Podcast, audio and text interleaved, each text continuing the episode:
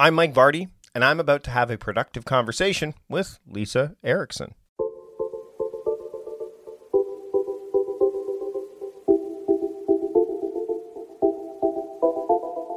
I have struggled, or maybe found challenging, the art of meditation. That's why I'm glad to have Lisa Erickson on the program today to have a conversation about that. Lisa is an energy worker specializing in women's energetics and sexual trauma healing. Her primary work is chakra based, incorporating guided visual and somatic exercises for gently healing and transforming obstructive energetic and emotional patterns. We touch on that today, but we primarily touch on like what meditation can do for you. There's lots to really dig into here, and I'm I'm excited to have her on the program. I've been holding on to this episode for a while. It's time to release it to you. So here we go. A productive conversation with Lisa Erickson. Enjoy.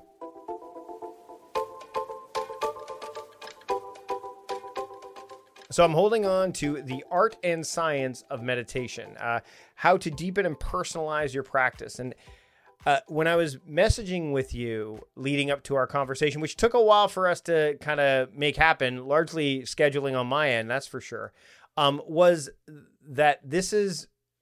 I've read several books on meditation. Obviously, there's mm-hmm. lots of, uh, you know, there's courses, all that. This this book, and, and I, I, I wasn't just blowing smoke when I when I told you this. This is by far to me the the deepest explanation. I wouldn't even say a primer, but it, it definitely dives into again the art and science of meditation more than anything I've I've ever read, mm-hmm. which when I when I when I dig into something like this, it makes me want to dive in more. Was right. that one of the intentions of when you put this book together? Like, I want people who are either already practicing, because you do allude to this at the beginning of the book, like people who are already practicing, and also those who are like dabbling in it or know mm-hmm. that it's something. Was that really one of the intents? Is like, if I if I put this out there, the excitement factor of somebody really getting an understanding of it is going to help them, you know, cultivate this this practice. Absolutely. And I'm really excited to hear you say that it had that effect for you because it definitely, I mean, there's a lot of books out there on meditation. There's a lot of primers, and there's a lot of books that focus on one branch of meditation. And what I was trying to do here is create a resource that kind of covered it all and give give people a sense of how much deeper you can go meditation for stress management, meditation for health, meditation for personal development, meditation for spiritual growth, right? Whatever direction you want to go, there's more, there's more, there's more. It's it's a lifelong practice. One of the one of the things that that I loved right out of the gate and as I'm going through my notes here was um it's not it's not a how-to book, you say. This is mm-hmm. not a how-to book in the sense of instructions for how to meditate my assumption is you already meditate and are looking for ways to modify or enhance your practice. One of the things that I appreciate about that is that um, writing a how to book on meditation, I think, would be very challenging, don't you think? Like, because of what you just mentioned. Um, this seems more like a, a nice combination of here are some here are some things you should try and here's why mm-hmm. you know what when we dig into this why is meditation such a valuable um, habit or ritual for someone to mm. to forge and then foster? Well, it just has a variety of benefits. And part of the reason I took the approach that I did is because which style of meditation, which form of meditation might be the most effective for you or that you might like the most really depends on what you're trying to get from it or right. what your dealing what your initial goals are. And those may, may change over time but i'll hear from people a lot oh yeah i tried meditation it's not for me right? Well what kind of meditation did you try? Because there's thousands right? Yep. so maybe there's one that you do like and what were you hoping to get from it right? What were your expectations? And i think there isn't enough conversation around that just from a basic health perspective, for most people, even a very minimal meditation practice has a lot of benefits for your health because it helps you create some space between your reactive emotions and mind. That's the basics. Every style of meditation does that. And even if you get just a little bit of benefit from that, it has tremendous benefits in your life. When I was reading the book Creative Quest by Questlove, there's this thing I keep mm. coming back to and his idea of micro meditations. So this is this is this is an interesting. Uh, whenever I'm talking to somebody about the idea of journaling, which I think is a, is mm-hmm. also a meditative practice of sorts, we're not going to get into that so much. But this idea of when people want to take on a habit of this magnitude, they're like, uh, I want to meditate for 20 minutes a day. Like they they mm-hmm. start there.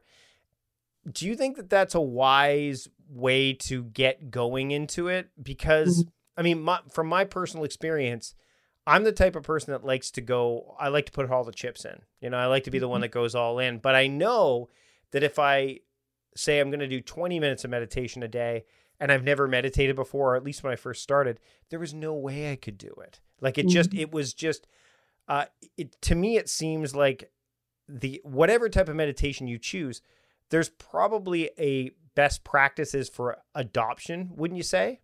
Yeah, I absolutely agree. And I know where that 20 minutes a day comes from because there's a lot of research that says that is the point at which you can get clearly medically recognized benefits, right? So people need ah. that number a lot. And I even have that number in the book at yes. some point. Yep. You know, because yep. there is that number out there, but you can get a lot of benefits without the 20 minutes a day. Right. And it's so important with any, when you're trying to develop any new habit, that you set realistic goals because we all know the New York the New Year's resolution path, right? Of setting a goal, inspired, it falls off the cliff, you feel bad about yourself, you hate that you hate meditation for life, right? You label yep. yourself a non-meditator. That's not what we're trying to do. So I do like the idea of micro meditation. To me that's essentially mindfulness, yep. which even in the classic texts is always the companion to meditation. There's meditation on the cushion, there's mindfulness off the cushion. They tie together, you know? Um, one of the things that that so he brought up this idea of like whenever he feels like you said he feels like things are getting overwhelming or mm-hmm. things are or he needs to make a uh, or he's stuck and he needs to make a decision. Those little moments of micro meditation seem to be helpful. Dr. Michael Breus, who's been on the podcast before, uh, mm-hmm. I'm a mm-hmm. wolf in his in the, idea mm-hmm. of being a night owl. And one of the things that, as you look at like the ideal time to meditate, because he does talk about this in his mm-hmm. book, is he said for wolves, like do like short meditative bursts throughout the day are really helpful for those and he goes also lay back on the caffeine because that's a big problem for for wolves. So it, there's no one size fits all for this which that's which right. le- which leads me to the question of why do, why do uh why does so much out there that's in the mainstream seem to indicate that or lead people to believe that there is yeah, I don't know. I think it's partially maybe meditation came up through some spiritual traditions, and in those traditions, there is a set path.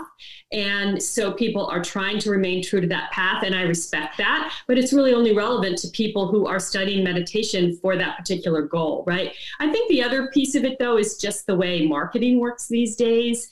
And the nature of book marketing and prescriptive marketing is to have a position and to have a product you're selling meaning this is it. This is the this is the form. This is going to transform your life you know? Yeah. And i think meditation does transform your life but it is it's just like all the diets out there mm. right? Yeah i mean actually there's a lot of a, certain diets work for certain people right? There are low carb does work for some keto does work for some blood type works for some. Some of us it's just good old fashioned you know watch what you eat um, and exercise more.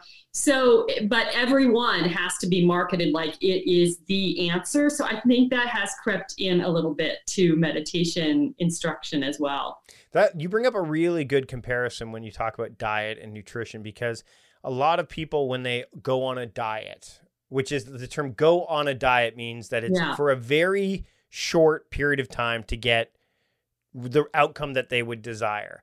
But yeah.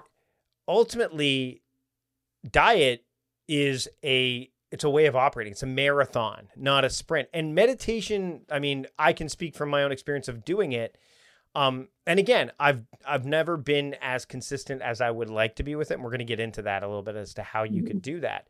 But it's a it's it's a, it's a commitment. It's a lifestyle. It's not mm-hmm. a sprint from you know th- it's not a 30 day sprint like you're gonna do it like the whole 30 for 30 days and then you're done you can go back to the way you were mm-hmm. um, you're also not necessarily going to recognize the outcomes right away i know right now as we're mm-hmm. recording this i'm really focused on walking, like doing taking getting all Mm-hmm. my steps in. I'm doing some yoga. I'm eating better to to what you were discussing as well. And what happens is, of course, you weigh yourself daily. Like that's one of the Mm-hmm. practices. And all of a sudden, I'm like, wait a minute, now I'm back. I've I've gained a pound. Wait a minute, I should be losing. And at that point in time, that's where people will go, oh, you know what, this isn't working. What's the point? Um, meditation works similarly, right? Because the results may results a I would imagine will vary, right? But then also, it it's a it's a long form evolu- evolutionary change that's occurring, right? When you meditate. That's right. Yeah, over time it does change your brain patterns, but that takes time. And your experience of it day to day is largely going to depend on what is going on in your life, right? You can have a phase where every day, you know, you're really feeling peaceful and you're like, ah, I've got it, you know, but then the next day a bunch of stuff happens at work and you get in a fight with your spouse and then you're sitting there in meditation for the next five days and that's all you're thinking about and you're like oh this isn't doing me any good. See when i really needed it it didn't happen. But it did. There's still some loosening of that you know reactivity. You may just not experience it in your meditation. So it is like dieting or exercise for that matter. You have to be just sort of doing it day by day without expecting the result in that meditation session and trust there is this long-term change you know happening. And that's why in the book i wanted to cover you know a little bit of the brain science. There's whole books written on how the brain is changed by meditation. You know most people don't really want to read a whole book on it um, but it's it is important to know that it triggers a process uh, in your brain that changes but you have to be patient with that Well, what I like is that you you you you have integrated that into here. So yeah it's not like it doesn't come out of nowhere. It's art and science, right? So it's not like Right. it comes out of nowhere, but it's like, oh, so this is how the brain changes over time. And one of the things that I found with especially this walking habit that I've adopted is I feel weird when I don't go for a walk now. Like yes does the same thing happen with meditation? Like does your brain just naturally crave it like it needs it? Yes, actually, absolutely. And there is, you know, there is this period of time at which a habit can develop, right? There's Mhm. research on how to develop a good habit. So obviously, with walking, you at some point crossed over to where it became habitual and you actually feel off when you don't get it. And it's kind of the same with meditation. takes a little bit of time to get to that place, right? So that is exactly what happens. It's sort of your reset. Uh, it's your reset button. one of the things that came up for me in the book and as a time management and productivity strategist this is this is spoke right to me was the consistency of it um the same for some reason and may, i'd love you for you to get into this it did seem to me that it was important that the daily practice and you know we'll get into the idea of practice versus perfection um it did seem to me that it was integral or at least it seemed integral that the same practicing the same time every day would be far more beneficial than not. Is that the case or is it more is, is it more preferential? You know it's really that piece of it do meditating trying to meditate at the same day same same time same location every day right is really it, what habit research supports habit development research. It's really about that that you then habituate your body and your mind to respond at that time of day in that location. Oh here's what we're doing now right? And so it's really about habit development as opposed to the benefits. Um, some people don't need that, but it is a way to support habit development. Any kind of habit development, actually. That right. You repeat something at the same day, same you know time, and in the same location, day after day after day, and eventually it it, it will just get ingrained, uh, and you'll just do it automatically, and it doesn't become a matter of willpower anymore. Um, another another so- quick quick thought on that. Uh, so when I, again I'll relate this back to my walking habit at this point is that I go for the same time and at the same time every day, but the route changes. So I don't Mhm. necessarily take the same route. Does the Mhm. same thing apply to like can you when when it comes to meditation? Um, and I know you go over several different types. Is it Mhm. it fundamental to do the same type of meditation at that time or is this a period where once you're kind of as you're locking in the habit that's where the flexibility and the experimentation kind of comes in I think for me, yes. I do think for some people, they like to really stick with one practice. And there are formal meditation traditions where you do the same practice your whole life, right? Mm-hmm. But then there are traditions where you really do uh, mix it up. And I find that that for me is sort of what I need. As soon as I'm doing one style for too long, uh, it becomes, I become desensitized to it in right. a way where my mind will be more likely to, to check out. So trying then a new meditation re-engages my attention, right? So that is uh, that's really the benefit of jumping around, and that's and that's very individual. And it's sort of like you have to have certain elements you keep the same and certain elements you change. So it's interesting because I do the same route every day on my walk but I do vary the time because my schedule varies every day. But what I do is first thing in the morning, as I'm going through my schedule, I decide when my walk window is every single day, right? Right, right. And that's what moves. So it's kind of like have certain things that are consistent, and then you then you're able to play with the other elements. Yeah, tr- trust. Figure out yeah. what works for you. Trust yeah. is really important here, right? Like the trust yeah. in the practice, and the only way you can establish that trust is through consistency. And then back to the element of st- sustainability, which I think is probably mm-hmm. one of the reasons why, uh, you know, again for me, walking was the key to get me to get me to start exercising more because it was mm-hmm. something I could do. It, mm-hmm. there, there, was less friction and more flow.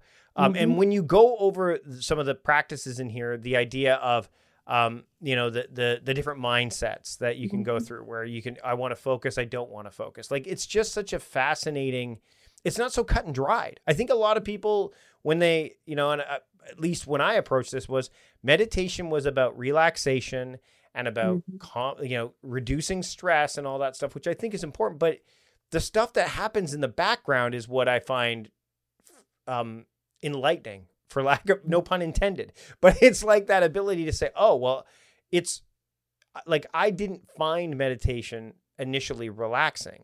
Right. Um, because the pot I wasn't used to sitting that way. I wasn't used to mm-hmm. oh, quieting the mind. And the other thing is is that we're taught and I'm going to say in a western culture, we're taught that winning is what you do. You want to yeah. conquer it. And you can't conquer meditation. No. can we can we like let's let's help people that are the, the listener that's listening right now going that's my struggle. Like I I I know it's called a practice and practice is that's what you do. You just practice and practice and practice. When I come when I talk about time crafting, it's like you never will stop crafting your time until you no longer have time to craft, right? That's the yeah. whole point. Um the person that's trying to quote win meditation, even though that they may not be overtly trying to, how do you help them break through that bias of like, look, this is not something that you conquer. This is just something yeah. that you that you are are in. Yeah, it's some, just something that you do. And the win is that you did it at all and that's it right? Mm-hmm. is really where you have to try to get to as opposed to was it good or not? Did i feel relaxed or not? Yeah. Because it is very much that expectation that it's only a good meditation if you felt relaxed that drives some people away from meditation because they don't experience that really the the if i had to name one thing that is the most valuable about meditation from a neuroscientific perspective it's every time you pull your mind back right? Mm-hmm. so your mind wanders you pull it back. Your mind wanders you pull it back. So if you have a meditation that's extremely busy and you pull your mind back a thousand times that's actually great because that's what you're trying to build up. That is actually building this part of your brain that is linked to self awareness. Right. That's the most valuable piece of it, right? So you can't say in a meditation where you were naturally peaceful and relaxed that that was more valuable or better than one where you pulled your mind back a lot. Mm-hmm. So you have to just, uh, you just have to let it go. You can assess but because uh, because otherwise you wouldn't know to, oh maybe i should try a different form tomorrow right yeah. uh, you can do it that way without trying to win at it, right? So right. it's finding this right, this balance. Right. Um, definitely don't judge by the experience. What's your yeah. What's your go to? Like, I mean, you mentioned that you like to that you do shift from different style to different style. Um, what's the one that you know? Because I think people have their you know old reliable, right? Like, okay, well, yeah. if I need to, I'm not gonna. Uh, I don't feel like I don't feel like okay you know what, this is the one I'm comfortable with. Maybe yeah. to the point of complacency. Like you said, you can get complacent with it too, right? But what's the one that's like your old standby? You're like, okay, this is where I'm going to start, and this is the yeah. one that I know I will do. A chakra meditation, which is energy center meditation, energy centers in the body, because I also work as an energy healer. That for me is the one that is my go to meditation. Okay. That is my go-to meditation. But out in the in in my day, it's going to be basic breath, you know, slowing down my breath and mm. an elongated exhale because I'm a high strung person. So in general, a normal inhale, an elongated exhale is relaxation breathing, as opposed to drowsiness breathing when you want to perk up is a, an elongated inhale. Mm-hmm. and a, a, shorter exhale. So I definitely work with that that breathing as a mindfulness practice throughout my day. Can we talk about apps for a minute? I know you sure. get you get into it in the book. And, yeah. And and, and it, it, well, and people love pros their cons. Well, yeah, people yeah. love their apps, right? And I mean, we come across this with to do list apps and things like that all the time, where it's like, well, if I use this to do list app, then I'm going to get a lot more done, which is eh, akin to saying, you know, if I buy all this great food, then I'm going to lose weight, right? Or if I go to the gym, you know, I mean, it's there's more to it than that. You can't yeah. just. Um, I for the longest time used the Muse headband, which I still mm-hmm. own but I will probably not be. Mm-hmm. I have not used it in a long time mm-hmm. because, for the very reason I just mentioned, I was feeling like I was trying to hear the birds mm. that that chirp in. And I don't know if you ever used the headband before. No, I haven't tried it. So what it is is it it it. it and again, I, I don't have any um, knowledge to to support this or not or dispute it, but it says you know it reads your it can kind of read what's going on, mm. and then uh, the calmer your mind is, the more you will hear birds chirping, right? Mm-hmm. And then the more, and the, the waves crash louder if you don't. There's a whole bunch of different areas there. But my mm-hmm. brain was kind of like, I want to hear the birds. But the problem mm-hmm. was, if you tried to hear the birds, guess what? You wouldn't hear them because you were mm-hmm. actively trying to. So I think that was the the principle behind it. But the problem was, is that I didn't consider a session to be a success unless I heard some birds. And I'm like, right. you know what? I don't the letting go was great. Like I, I could bring things back, bring things back, and most sessions ended up like that. Um, so one day I tried to just do it without, right, without the app, and I felt because I had used the app, I was able to do it.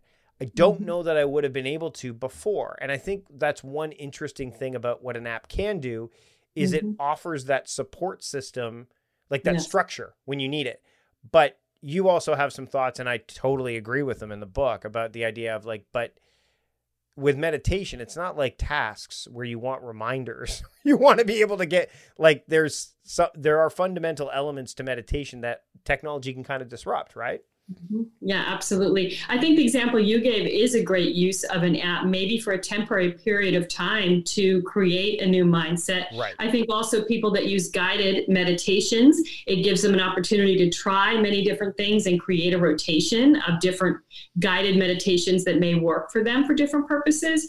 And the third place where it can be useful is that little endorphin hit we get a reward. Yep when you're in the habit formation stage. So if you're like, I'd like to develop a daily meditation practice, then that sort of little reward system that that app is going to give you when you log in that you did it, or you know, depending on the app, that really is useful. We are reward driven. Our, our nervous system and our neural network development is really linked to reward. So it's really useful for this period of time. But then long term, there's issues with it because it is generally attached to your phone. And most yep. of us really could use time where that is completely we're completely disconnected from that little uh, mini brain, right? That we've we've come to carry around. So it can be very helpful to have that in an entirely different room and work with that. So someone just has to be honest, right? Has to be honest with themselves regarding their relationship to their phone and their app in general. And is it, it did the benefits outweigh outweigh the cons? I mentioned walking, and yeah. I I find walking as odd as this sounds, and maybe it's not odd, as very meditative for me as well. Mm. Journaling as as a mm-hmm. meditative mm. practice.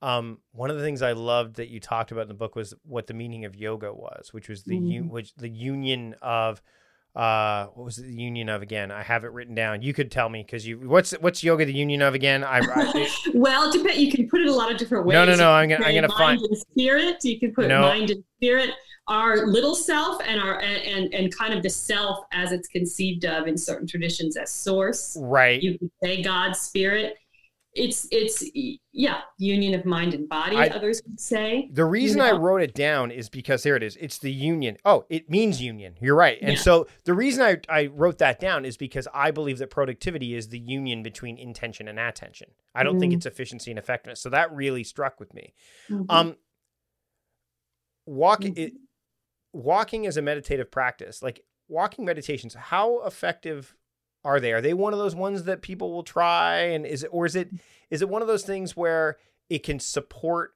a more um, traditional, let's say, for lack of a better term, meditative uh, practice? Is it something that augments it, or is it something that you could use as a as a replacement for? Uh, yeah. a, meditative practice? I think it can be all of the above, again, depending on what someone's goals are, right? Okay. So for some re- for some people, walking is more contemplative, meaning they're actually contemplating things as they walk and it frees up their awareness. Mm-hmm. uh, solutions to problems come to them. And there's actually been studies which maybe you're aware of on why that is. And it's partially this cross body mm-hmm. dynamic thing which has a whole neurological benefit in terms of the energy body meridians it has a benefit this you know this cross action of right arm left leg. This is really good for our brain to do that when I think of walking meditation, it's that you're actually trying not to do that. You're trying to disengage from your thinking mind and you're actually trying to pay attention to the senses, what you're hearing and seeing around you, or your breathing, or your feet on the ground. You're using walking and the space you're moving through and the movement of your body to actually let go of your identification with your thinking mind.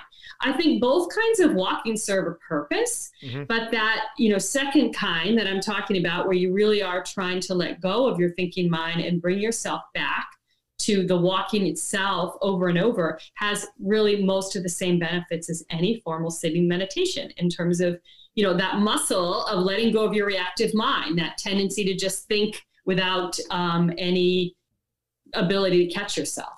Well, and the reason I bring this up is because I think a lot of people are looking for their gateway in, right? You know, like yes. the gateway to a practice. Another gateway, we talked about apps, we've talked about like walking. Journaling, I think, is another one because for me, by journaling every night, I'm able to get all these things out of my head, which frees my mind up to yeah. have more bandwidth to do things that are, um, I'm not cluttering my mind with things. I'm able to let yeah. it go. Um, other supplemental elements we're hearing about you know like cbd thc some of these these mm-hmm. um you know things you take that will mm-hmm. help with the practice is that something that you really explore all that much with your work I, I didn't get to that point in the book too much and i don't know if you touch on in the book because i, I no. think it's something that people are are starting to explore is it something that um, again can enhance the experience or is it more of a ability for people to get into that modality of meditation because they're so um, either either anxious or mm-hmm. stressed out or overwhelmed that they can't possibly fathom well how am i supposed to sit for 5 10 15 20 minutes and actually do this yeah, I think it can be a bridge or a crutch, right? So if it's a bridge and it's actually creating a reference point for a more relaxed state or a state that feels more self aware, a state that's more embodied and less identified with the thoughts, then that's great. It can be helpful, right? If it becomes the only way you can experience that, there may be issues with that because we really don't yet know the long term, if you were to use many of these products every single day for decades, mm-hmm. what yeah. the outcome is yet, right? Is that actually is there really no neurological issue with that? So i think as a bridge it's great. I would still be very um, hesitant about saying oh that's the answer right?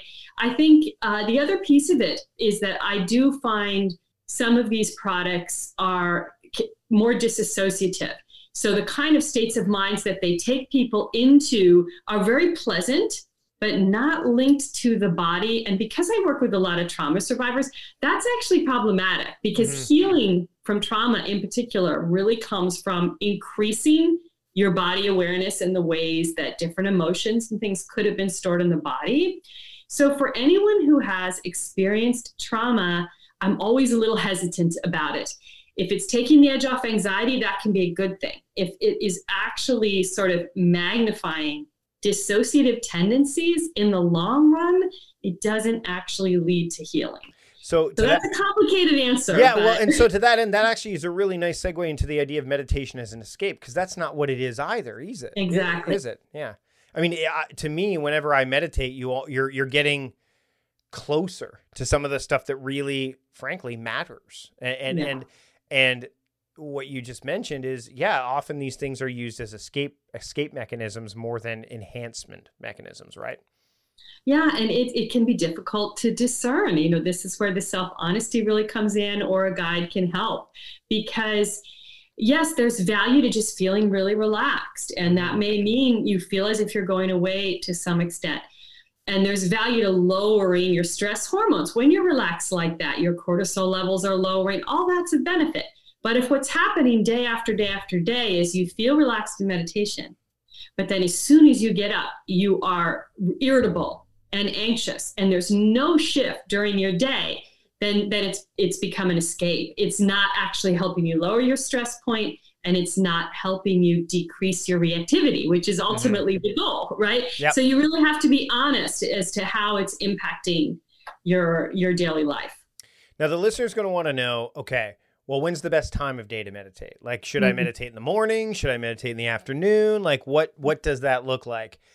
I I think after going through the book, I know the answer, but I'd love for you to share that because yeah. it's it's well, just, this is one of those where we have the research says, yep. but you know, yeah, it's it's it, it's the word of the day. I mean, we might as well title this "the nuance of meditation," like the art and yeah. science and nuance of meditation, right?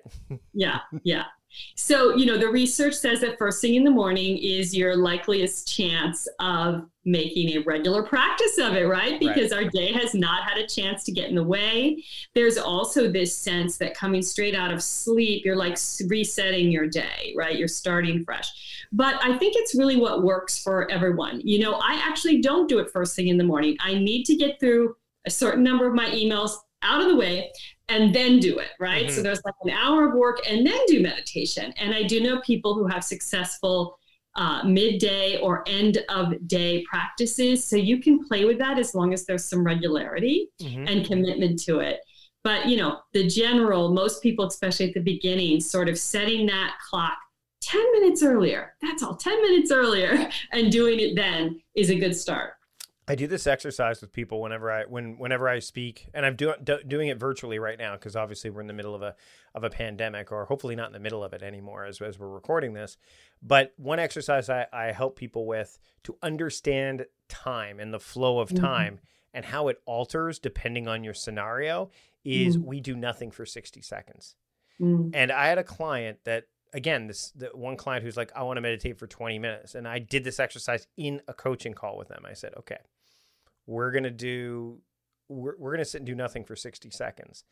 And whenever i've done this live on stage i i do one of two things. I either shift my body at about the 35 second mark and people are like oh oh oh he's about to get up. It's over. It's um, almost over. or or i stop at 40 seconds and i ask people how it felt. They're like oh man that felt like a long time. That felt like forever. I'm like yeah it wasn't even 60 seconds. It was it was it was two-thirds of that time. But yet there's mo like throughout the day, like to your point of like, well, my day starts off really quickly and my day can be derailed. The day goes by really, really quickly when you're immersed in things.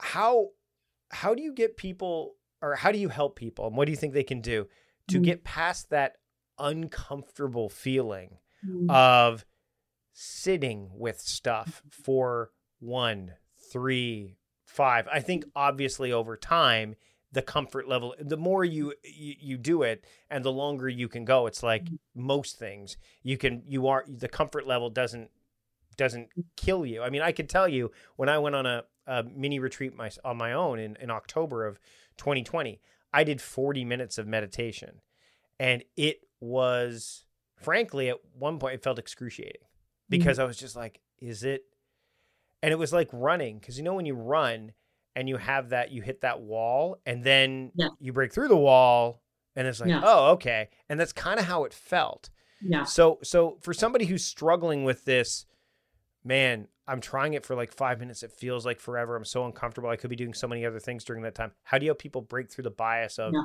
the fact that it is beneficial and, and just stick with it Yeah. You know, at the beginning, I actually try to help someone find a meditation practice that doesn't feel like that. Okay. So it could be something that I think there is a time and place for exactly what you're talking about because you learn something as you sit with discomfort. Mm-hmm. It's that's where growth occurs because you realize things that you didn't think you can sit with, you can right? And that's how growth occurs. You're able to lean in and release things that you thought you couldn't, right? But at the beginning, that's not helpful. And for anyone who has any trauma in their background, that's not helpful. Right. So it's important at the beginning to start with just what feels good. So I actually do try to help people at the beginning orient to what meditation actually feels good. Whether, and that could be the, gazing a visual like your perfect vacation spot, gazing a picture of the beach that you want to go to, or a candle flame, or a chakra, or affirmations. For people, some people who are really uncomfortable, uh, do, even just doing like an affirmation around something, like I feel peaceful, I feel peaceful, I feel peaceful. Ten seconds of silence, right? And just doing that kind of thing, just giving them something to do will release that feeling of discomfort and I think that's important at the beginning. Then there comes a place where you're gradually starting to increase your window of tolerance for discomfort. And then it's about breathing into that. What are you actually experiencing, right? Is it physical pain? Is it anxiety? Is it just restlessness? Can you actually try to find that restlessness in your body and breathe into it, lean into it? But to me, that's kind of a second phase practice so that uh, people have already developed some faith kind of in their ability to sit there. Right, right. Yeah. Yeah. Is it different for men and women? I mean, that's something that I know you've got mm-hmm. another book called Chakra Empowerment for Women, and, mm-hmm. there's a focus on that uh, that we, mm-hmm. we won't be able to get to during our conversation today. But uh, is mm-hmm. there a fundamental difference between meditation, either the the types of practice, how it affects the different genders, um, you know, male male and female genders, of course I'm talking about. I mean, I'm not going to get into other other areas, but is it different for for the for for men and women? I do find some differences at the general level that may not be applicable, and I have I have not seen research on this. In general, women's uh, uh, awareness and their energy bodies, for anyone interested in that piece of it from an energy medicine perspective, are considered more fluid. So that does mean there tends to be more sort of this sensation of more emotions and more uh, more transience in meditation. And so for women i'm often focusing more on grounding and centering practices. Now again this is i'm stereotyping a lot here. This is sure. not true for everyone. Whereas for men there can be a tendency to blank out. So there's almost more of a tendency towards rigidity or so the, the practice itself and it could be that whole conquering uh, mentality is yeah. even more pronounced because of conditioning factors. They will sit there and they will do it, uh, but then there's sort of this sense they're blanking out almost. They're not actually becoming more aware. And so with men, I'm often initially focused on sen- uh, mindfulness of senses like what's all the sounds you hear or what's all that would be something i might start with. So it depends on the person but i think that is a general thing that i have seen for so with men i'm trying to really approach meditation as expanding awareness in addition to de-stressing and for women grounding in addition to de-stressing as the entry point you know that that's fascinating because as you were talking about this i thought about like when i've gone to therapy the same kind of thing has applied where mm-hmm. i feel like okay what do i need to do like it's mm-hmm. very like okay what do i need and only once you kind of uh, open up you know like i felt for myself at least opened up to like okay this isn't about like this is not a magic pill one's like let's we're gonna get this done and you've there you've won. It's more mm-hmm. about the exploration factor and and the yeah. you know discovery and all that stuff. Um, and that's why I find like though it's to me meditation has been the one missing piece that I've always kind of stumbled on or stumbled stumbled with is uh, it, and it's because um it it just seems like for me and it has until of course I, I went through a, the book and again if you haven't picked up the book yet the Art and Science of Meditation. Please go and pick it up. We'll have a link to it in the show notes, of course, and in the description if you're watching this on YouTube.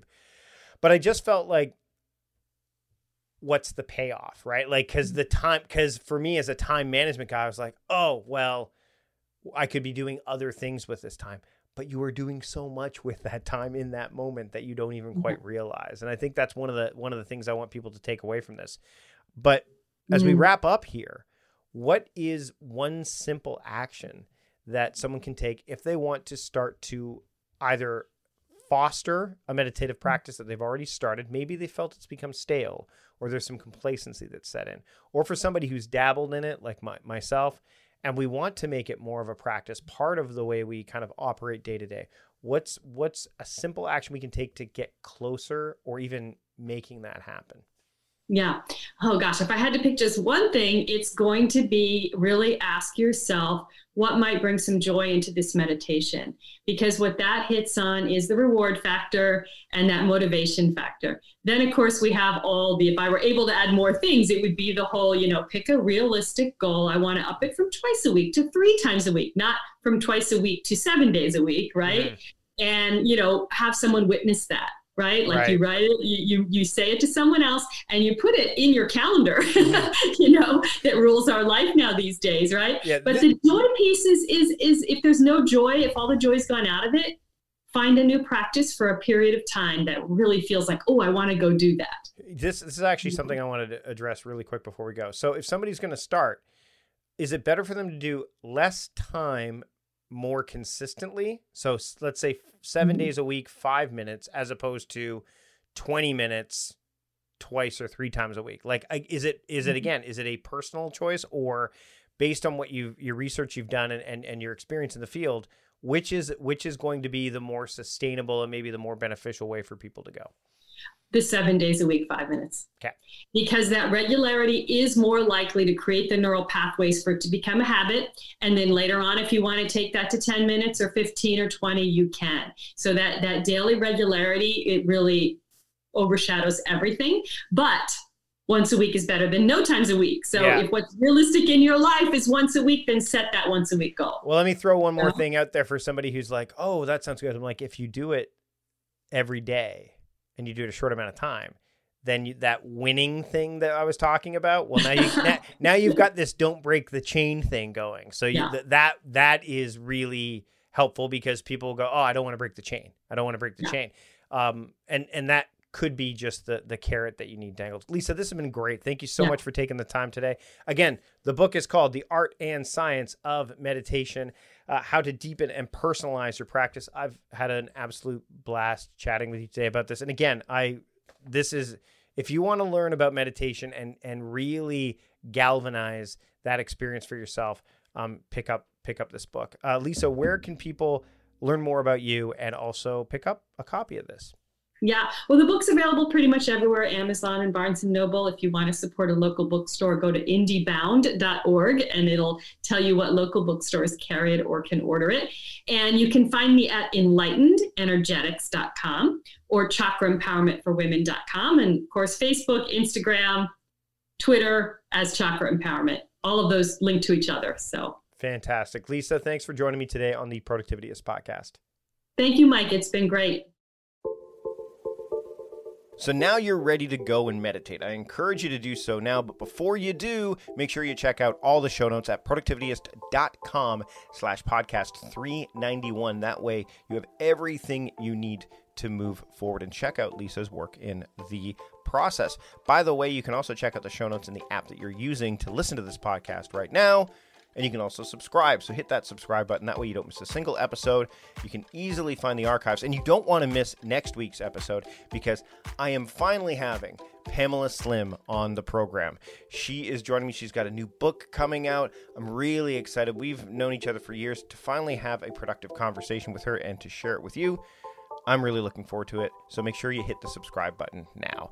That's it for today. Thanks for joining me for a productive conversation. Until next time, I'm Mike Vardy, reminding you to stop doing productive and start being productive. See you later.